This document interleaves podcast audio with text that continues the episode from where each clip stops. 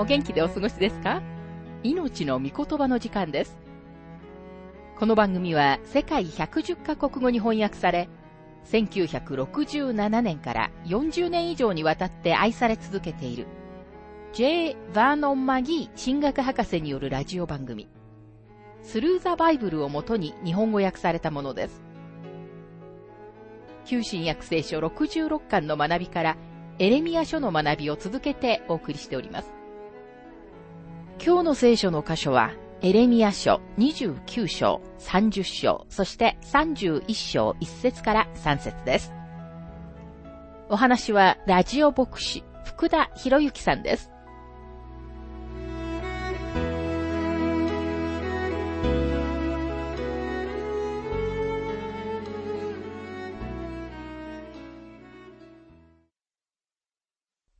エレミア書29章の学びをしていますが、29章の一節。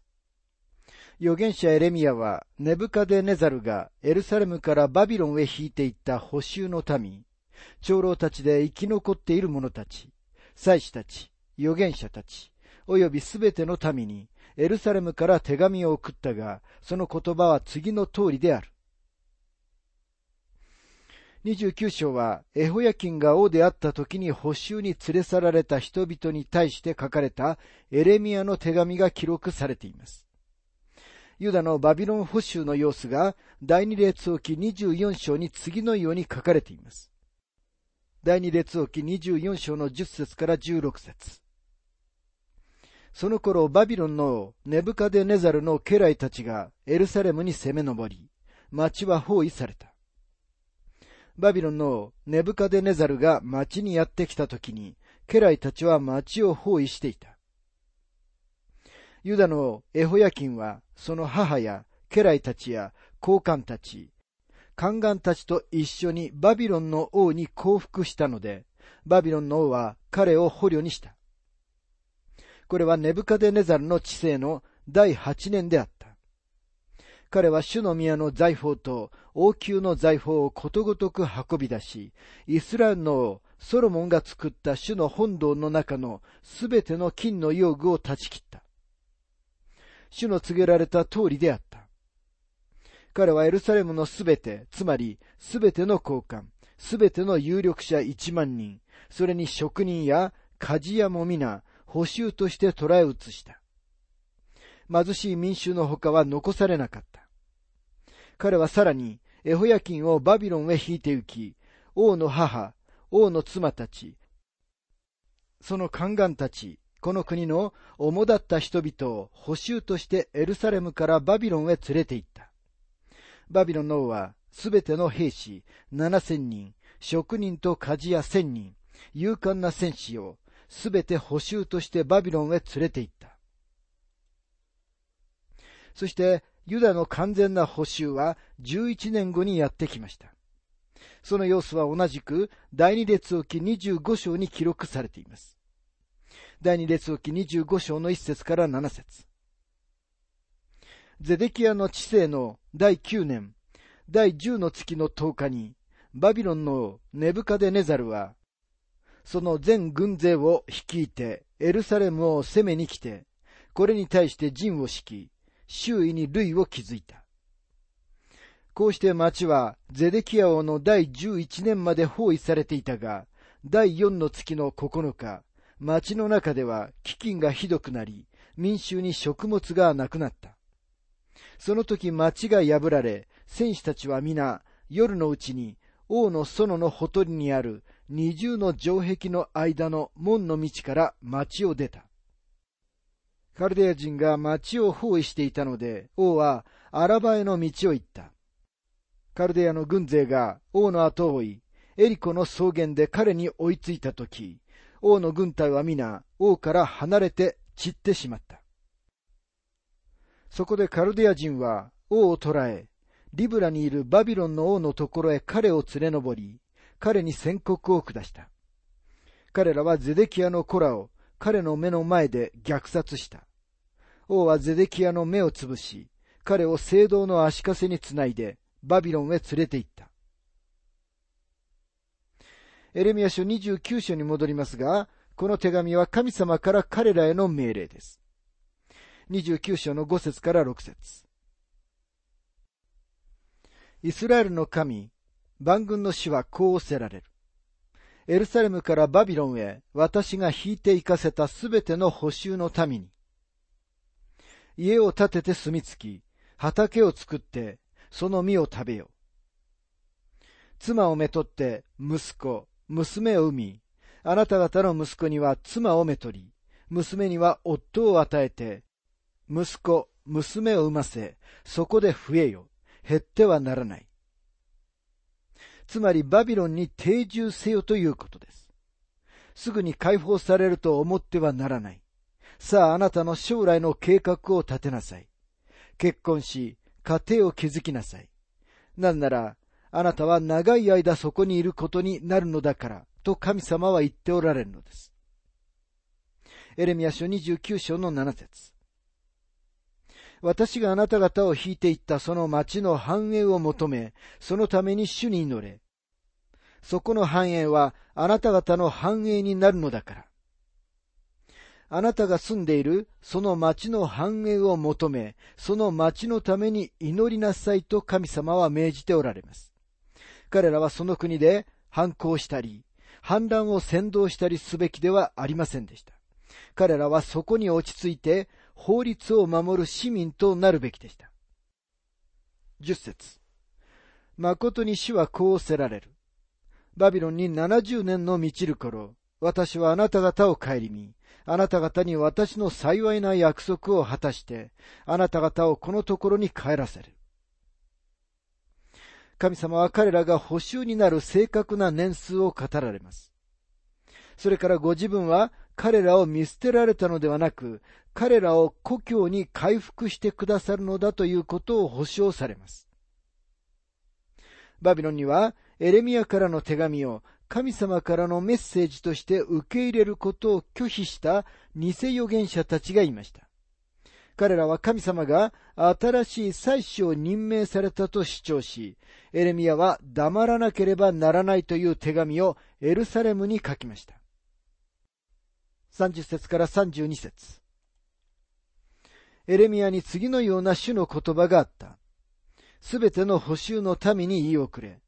主はネヘラム人、シェマヤにこうせられる。私はシェマヤを使わさなかったのに、シェマヤがあなた方に予言し、あなた方を偽りにより頼ませた。それゆえ主はこうせられる。見よ私は、ネヘラム人シェマヤとその子孫とを罰する。彼に属する者で、誰もこの民の中に住んで、私が私の民に行おうとしている良いことを見る者はいない。主の蜜げ、彼が主に対する反逆をそそのかしたからである。もちろん神様はこれらの偽預言者たちに対して裁きを宣告されます。神様は歴史の中でとても印象的に語られます。神様はユダに彼らに起こっていることは彼らの罪のせいで起こったのだと言われました。神様はいつでも罪を裁かれます。神様は変わってはおられません。多くの人々が新約聖書の神様は旧約聖書の神様とは違うなどと考えることを好みます。しかし神様は同じお方であり、ほんの少しも変わってはおられません。また神様は歴史の中で語られているだけでなく、ご自分の御言葉の中で語ってこられました。ペテロは神様の御言葉について、新約聖書で次のように述べています。第二ペテロの手紙一章二十節それには何よりも次のことを知っていなければなりません。すなわち、聖書の予言は皆、人の私的解釈を施してはならないということです。ここには、それには何よりも次のことを知っていなければなりませんとありますが、つまり、これは私たちが小学校の1年生の時に習わなければならないような初歩的なことだというのです。この説は二つの間違った解釈をされてきました。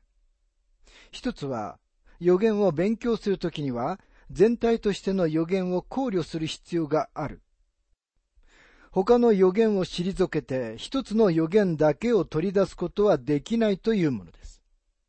これは正しい意見ではありますが、この箇所はそういうことを教えているのではありません。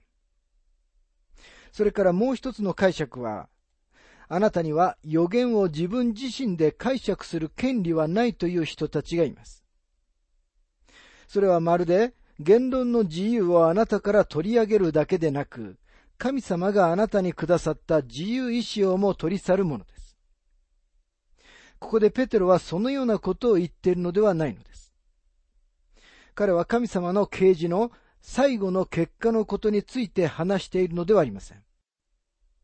彼が話しているのは神様の啓示の起源のことです。聖書に書かれていることは一切その起源において私的な解釈を施されてはいません。昔予言を書き、語った預言者たちはあなたに自分たちの私的な解釈の結果を与えているのではありません。彼らは神様が彼らに語るようにと命じられたことを語っているのです。あなたや私が神様の御言葉に近づくとき、塵の中にひれ伏す覚悟で行かなければなりません。それは単に私たちは無であり、罪人であることを認めることを意味しているのではありません。自分たちの意見や自分の意志や観点を進んで塵の中に横たえなければならないということを意味しています。すべてをそこへ置いて、神様が何と言われるかに耳を傾けるのです。エレミアの時代の祭司と預言者たち、また市長たちの問題は、自分たちの考えや知識に頼って、神様が何を言っておられるのかをありのまま聞こうとしなかったことでした。そしてそれは今日の私たちの問題でもあります。私たちは一人一人が自分勝手な考えや知識に頼り、神様が何と言われているのかを理解しようとしません。神様はすべての知識を持っておられます。すべての事実とすべての背景をご存知です。にもかかわらず、ある人たちは神様に逆らい、神様を批判さえするのです。それは人間の何という傲慢な態度でしょうか。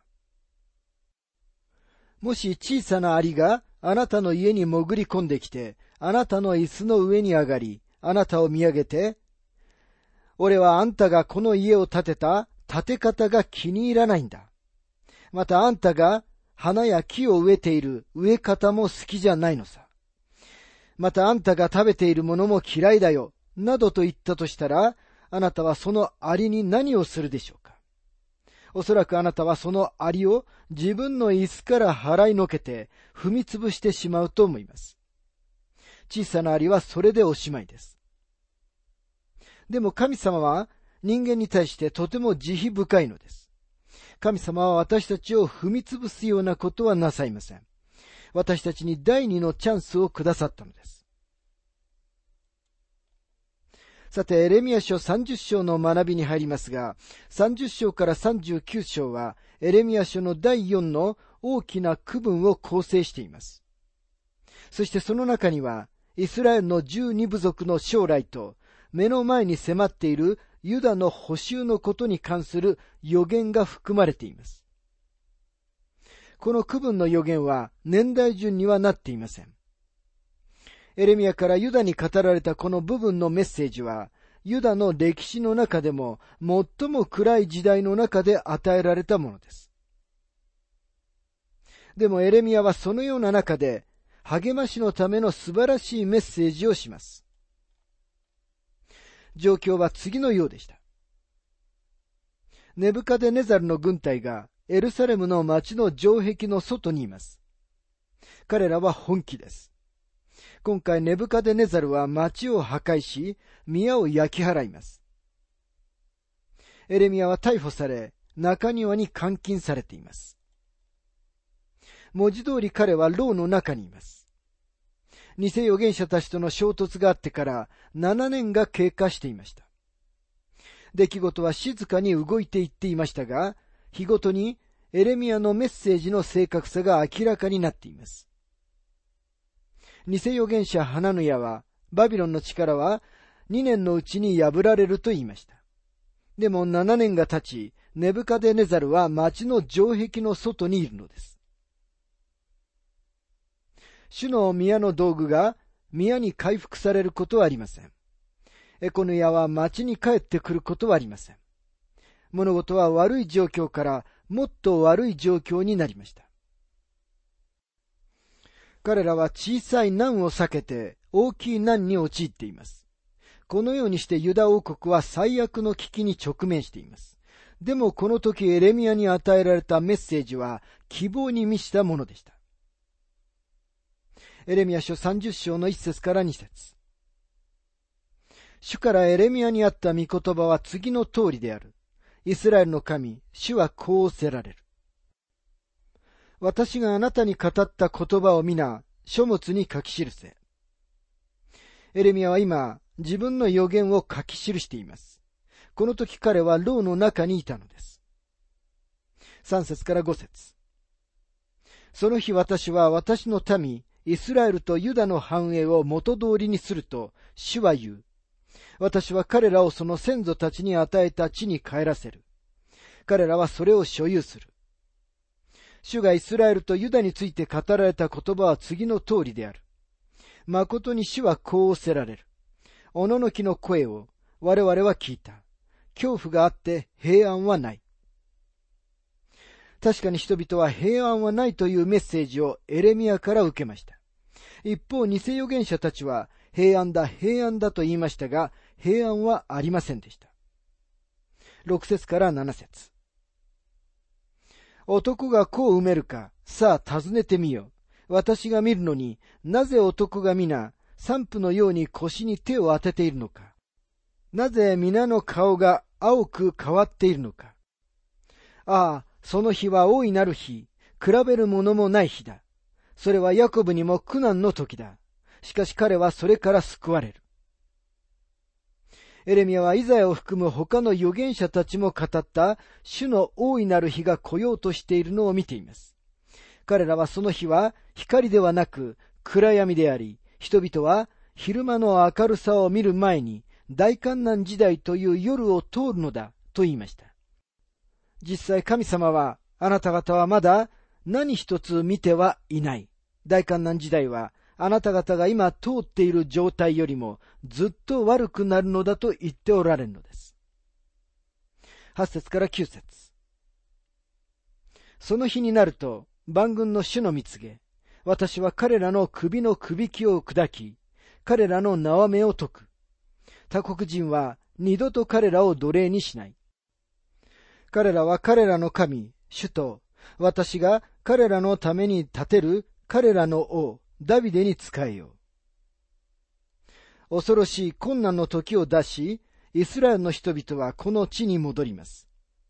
彼らが王国時代に入る時、ダビデが死者の中から蘇らされ、彼らを支配するようになるのですと、マギー博士は述べています。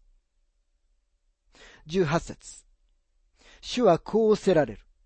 見よ、私はヤコブの天幕の繁栄を元通りにし、その住まいを憐れもう。町はその廃墟の上に建て直され、宮殿はその定められているところに立つ。これは主の確かな約束です。ではこれらのことはいつ実現するのでしょうか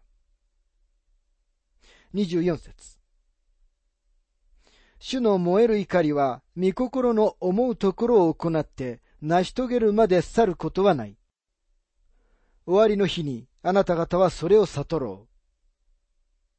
ここには終わりの日にと書かれています。この予言は将来成就するものです。これは御国の時代を指しています。もちろん私たちの時代からしても将来です。さて、エレミア書31章の学びに入りますが、30章から33章は一つのとても明るく励ましになる歌を構成しています。これまでの時点では、エレミアの強調点は裁きにありましたが、今彼のメッセージはそれとは対照的になります。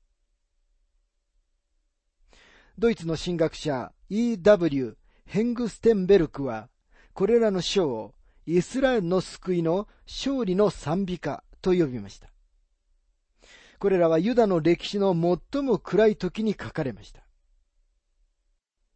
ユダの最後の王としてゼデキアは北王国イスラエルの最後の支配者、ホセアに相当します。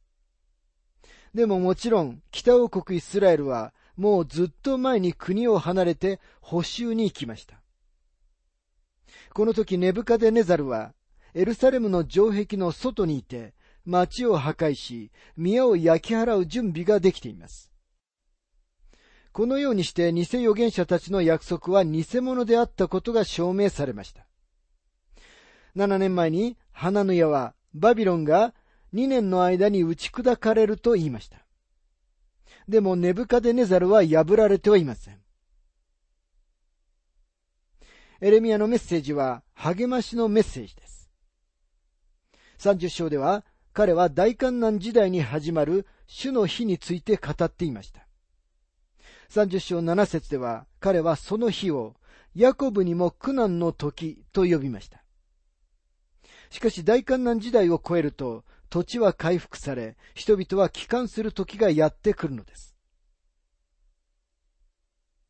30章には、私は何々するという言い回しが15回も出てきます。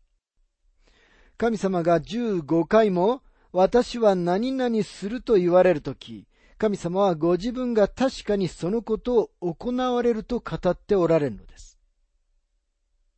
エレミア書31章の一節。その時、主の見告げ、私はイスラエルのすべての部族の神となり、彼らは私の民となる。この予言はまだ成就していません。まだその時が来ていないのです。現在イスラエルがかの地に戻っているのは、この予言の成就であると解釈することはできません。なぜなら彼らは神様に立ち返ってはいないからです。2節から3節主はこうせられる。剣を免れて生き残った民は荒野で恵みを得た。イスラエルよ、出て行って休みを得よ。主は遠くから私に現れた。永遠の愛をもって私はあなたを愛した。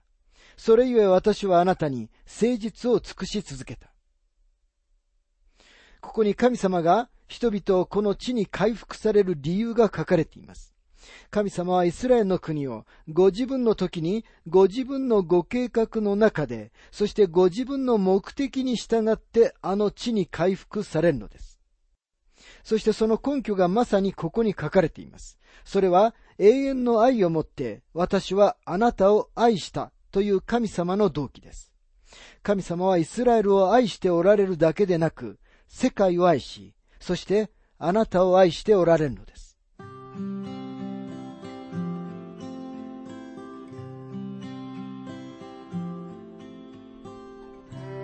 命の御言葉お楽しみいただけましたでしょうか？